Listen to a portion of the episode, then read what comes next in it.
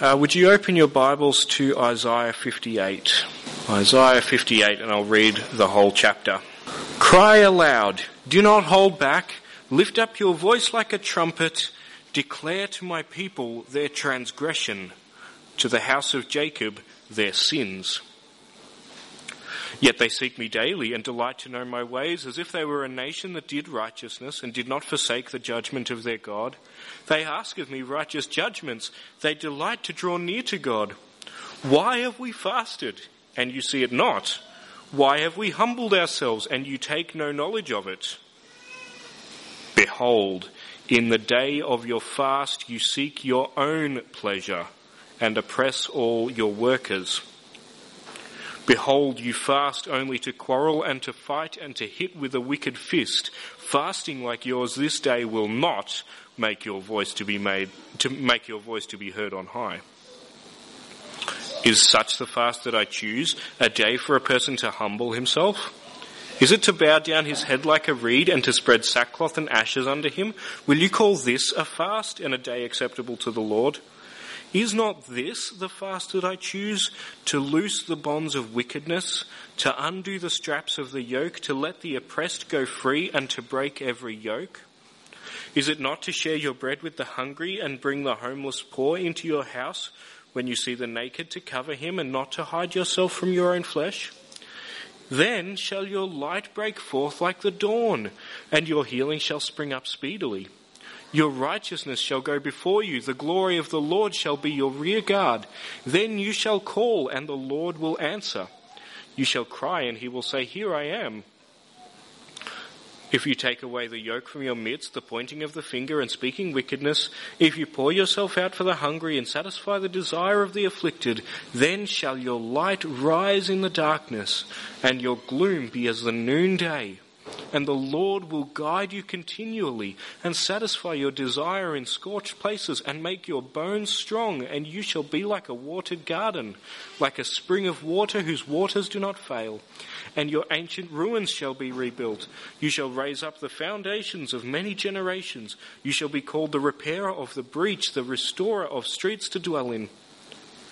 If you turn back your foot from the Sabbath, from doing your pleasure on my holy day, and call the Sabbath a delight and the holy day of the Lord honourable, if you honour it not going your own ways, or seeking your own pleasure, or talking idly, then you shall take delight in the Lord, and I will make you ride on the heights of the earth. I will feed you with the heritage of Jacob your father, for the word of the Lord has spoken. The word of the Lord has spoken, and Lord, we pray that you would cause us to hear it.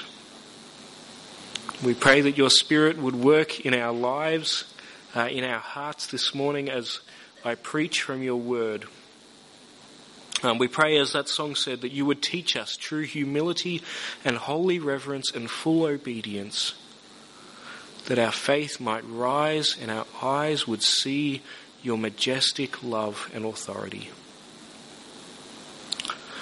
Uh, Lord, we pray that your word would touch our hearts this morning as I preach it in Christ's name.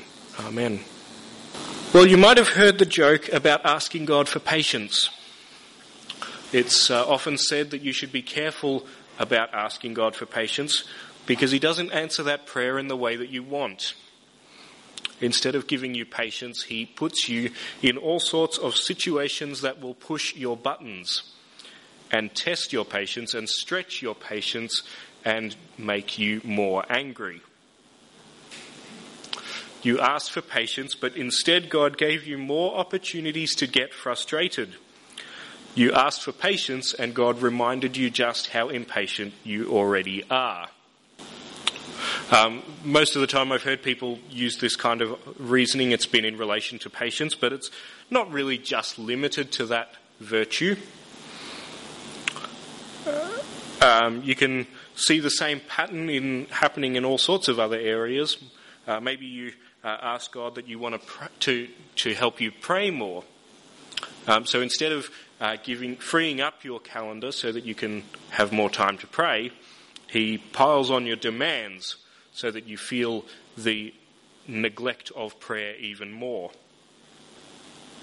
Or maybe you ask God to be more gentle, and so he brings you the most belligerent, argumentative narcissist to lock horns with.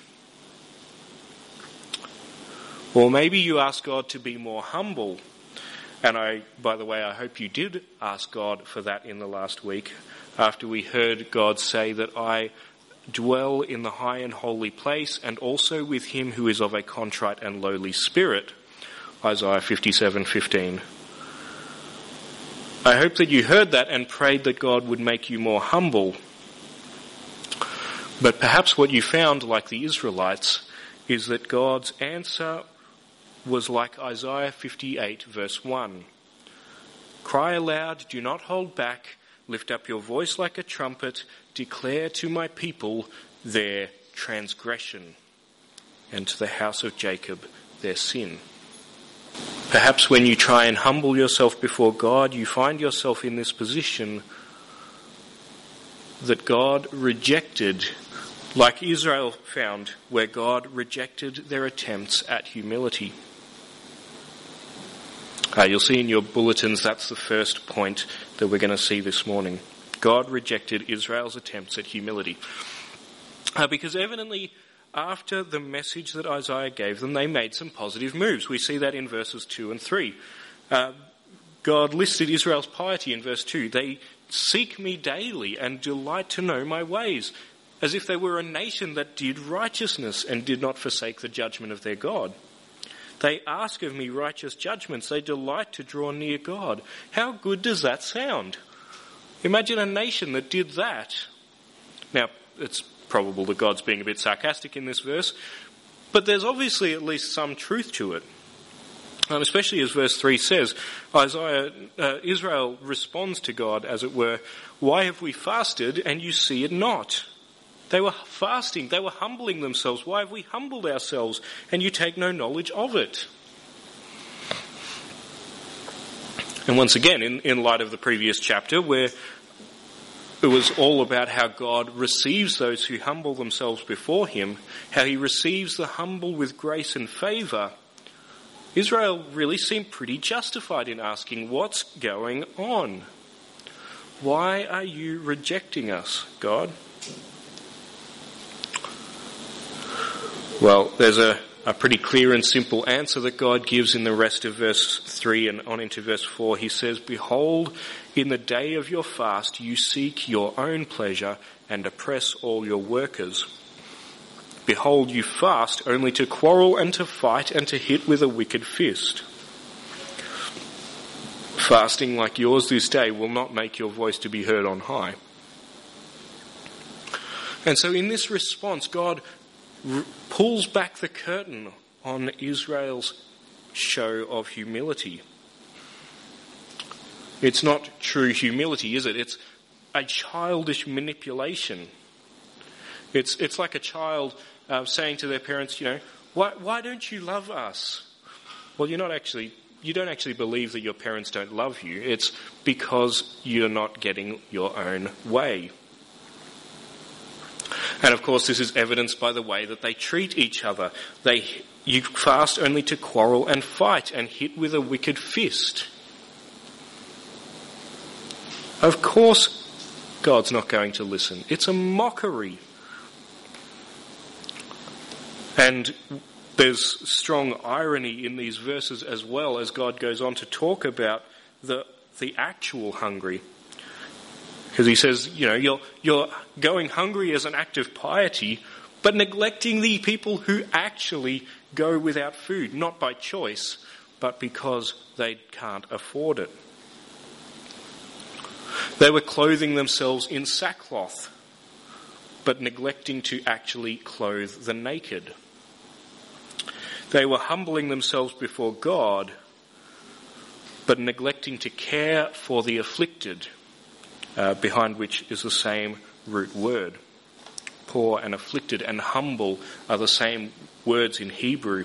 And God says, You are trying to be humble, but you're ignoring the actual humble, the humiliated, the afflicted. Verse 5 Is such the fast that I choose a day for a person to humble himself? Is it to bow down his head like a reed and spread sackcloth and ashes under him? Will you call this a fast and a day acceptable to the Lord? Uh, now, it might be worth at this point making a few comments on fasting uh, because it's it's not something we really think about much today. Most Christians I know don't fast or don't talk about it at the very least.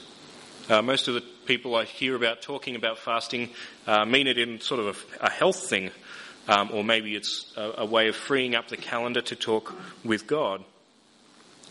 Uh, but the way that Isaiah is talking about it here, the, the, the um, associations that he's making, we see that Isaiah, that for Israel, fasting is a way of humbling themselves.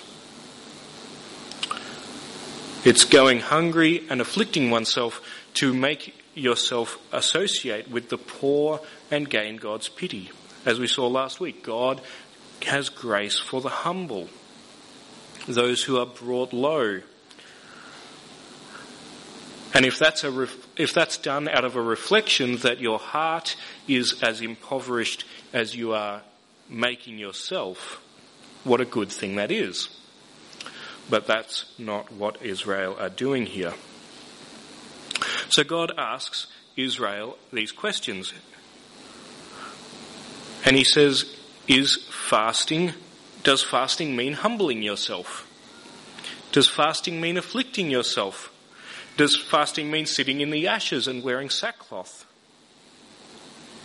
And you kind of read that and go, well, yes, surely that's what fasting, what, like that's by definition what fasting is, right?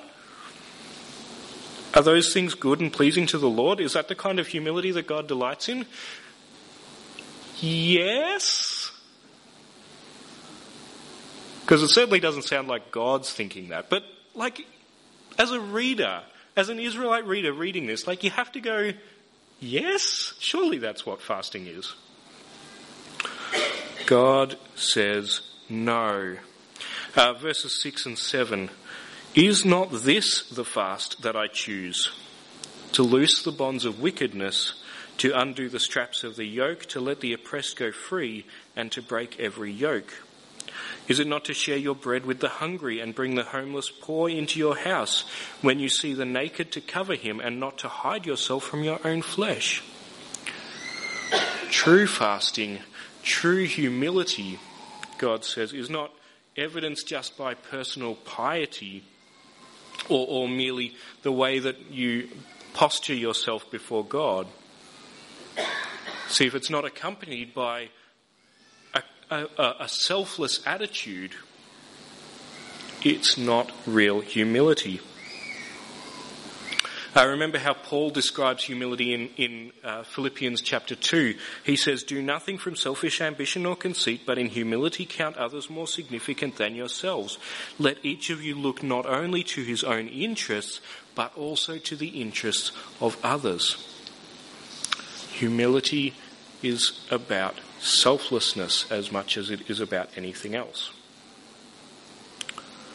God rejected Israel's attempts at humility because it was merely outward piety. Now, God's rejecting of Israel's attempts at humility is not an indication that God is being harsh uh, or cruel or untrue to his word. He's not a harsh taskmaster. Instead, it's about Israel's failure to come to God rightly. And as the rest of the chapter is going to go on to show, uh, in fact, the major bulk of the chapter it shows that if Israel really do turn and change and obey God, He will gladly welcome them and bless them. Uh, which leads us to our second point this morning that God reiterated His promises from the covenant. Uh, verses 6 to the end are framed in sort of three if then statements. If this happens, if you do this, then this will happen. And each of the, the if statements calls on Israel to return to what they should have been living like under the Old Testament law, under the covenant. And each of the then statements reiterates God's promises to them that he had already given them under that same covenant. Um, so God reminded Israel that right living before him involves not taking advantage of others, as we see in verse 6. Uh, it involves being kind and generous to the poor. That's what verse 7 describes. Uh, verse 9b talks about prejudices and systems of oppression. Uh, verse 10 about self sacrifice, pouring yourself out for the hungry. Uh, verse 13, serving God rather than serving your own interests. And, and again in verse 13, delight in the worship of God. Call the Sabbath a delight and the holy day of the Lord honourable. Uh, and you see, of course, how all of that contrasts strongly with the piety that, inverted commas, the piety that, which is really self-seeking, uh, and the oppression that they were showing to each other in verses 3 to 5.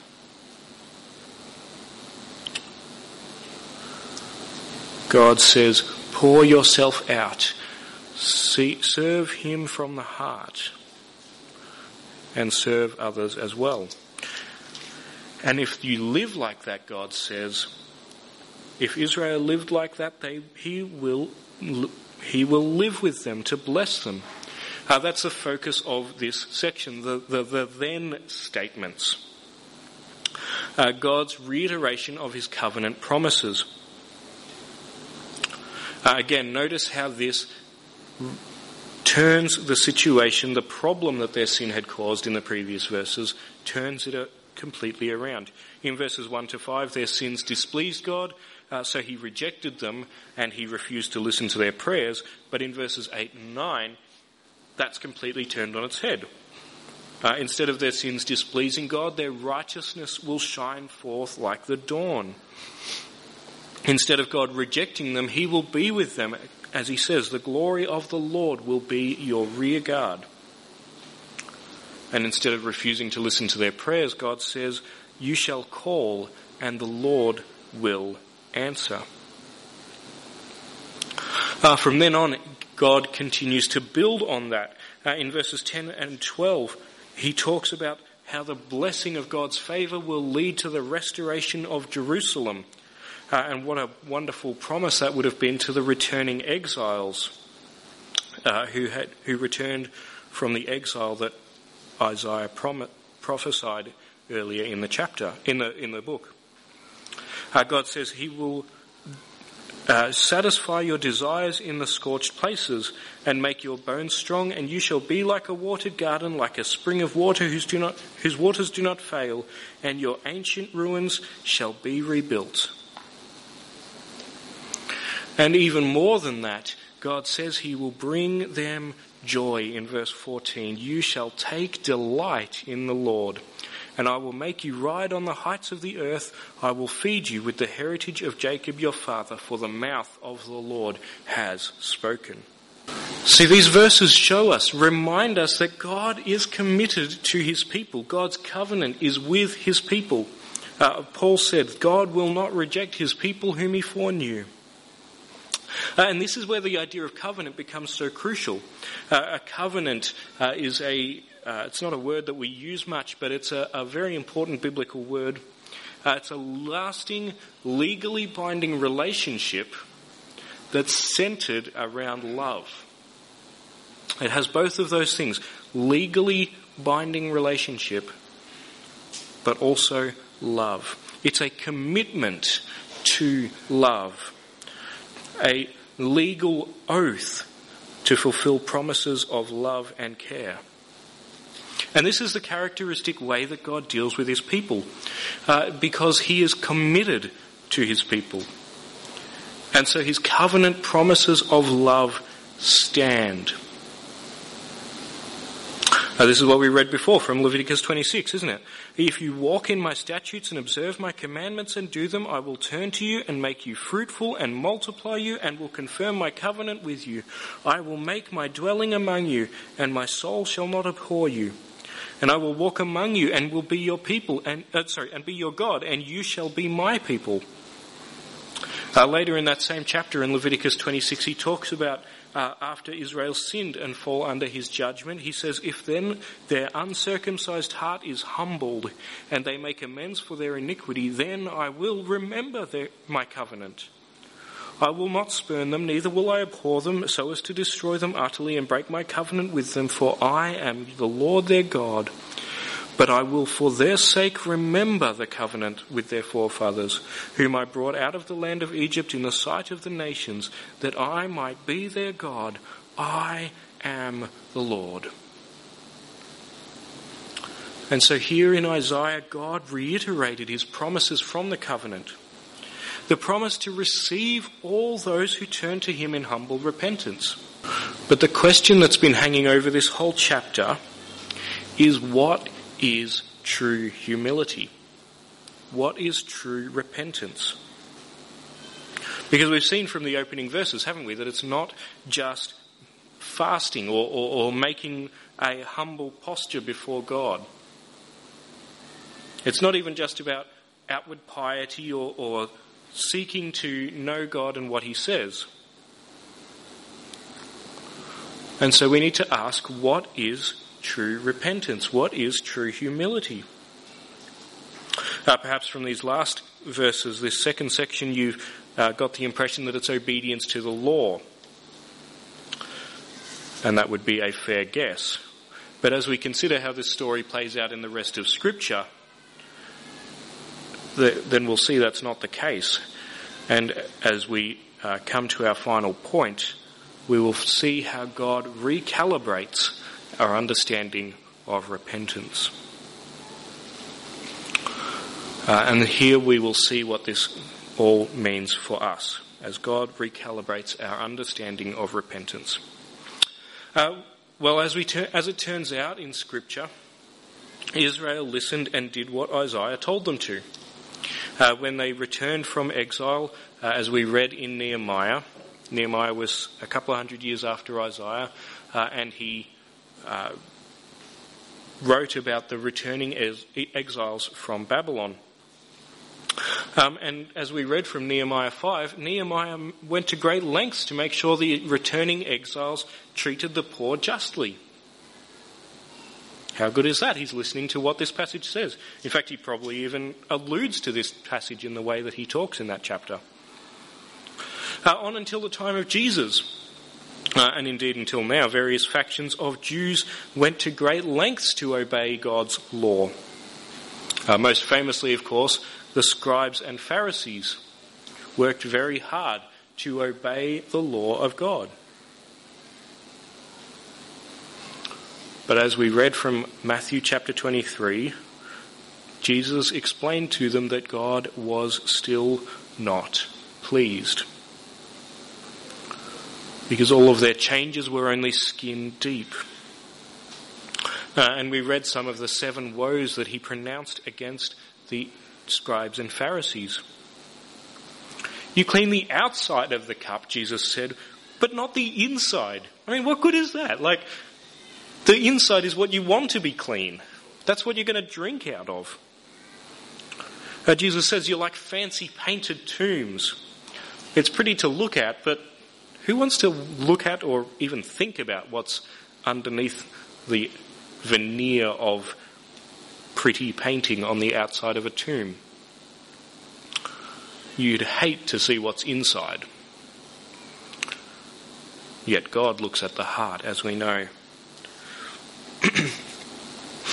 um, in C.S. Lewis's book, The Voyage of the Dawn Treader, uh, one of the central characters, Eustace, uh, is a, a, human boy, but he gets turned, over the course of the book, he gets turned into a dragon uh, on account of his greed and selfishness.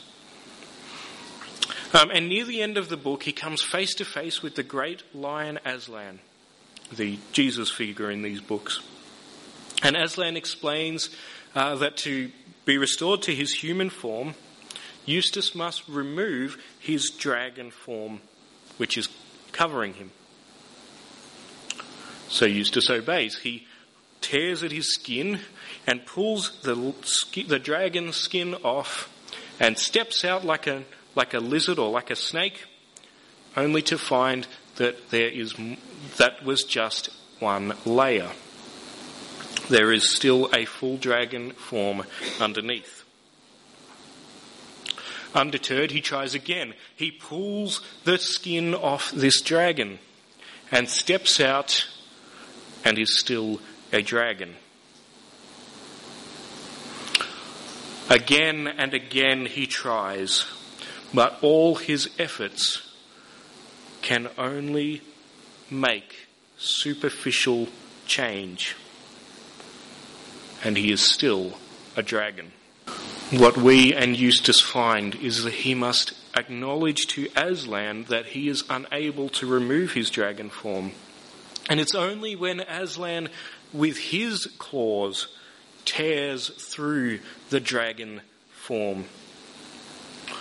With great tears and causing excruciating pain to Eustace, but they are deep tears that, that pull right to the core of this dragon and slay it so that Eustace may step out a human boy once more. The same was true for the Israelites, and the same is true for us, that all of our best efforts to tear away at our sin, at our dragon skin, can only remove a layer and reveal the same things hiding underneath. They can only super, all our best efforts can only superficially deal with our sin and in the end there will be no real difference. And like Eustace, we must come to the end of ourselves to find the heart of true humility. True humility, true repentance starts with acknowledging to God that our sin and that our sin is unchangeable. We, we can't change our sin. We have no ability in ourselves to please God. Uh, this is why, of course, at the start of the chapter, God told Isaiah to declare to my people their transgressions. It's not because God is harsh or cruel or because he wants to make us feel bad. It's because that is where humility that is where we learn humility when God convicts us of our sin. And that's when we learn that humility, that's where we find God's comfort.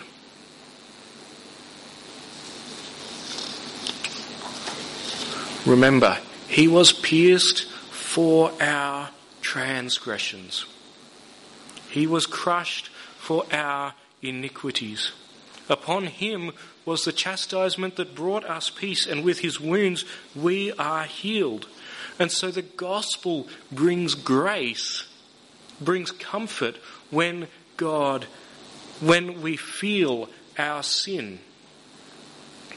When God humbles us on account of our sin, that is where we find the grace of Jesus.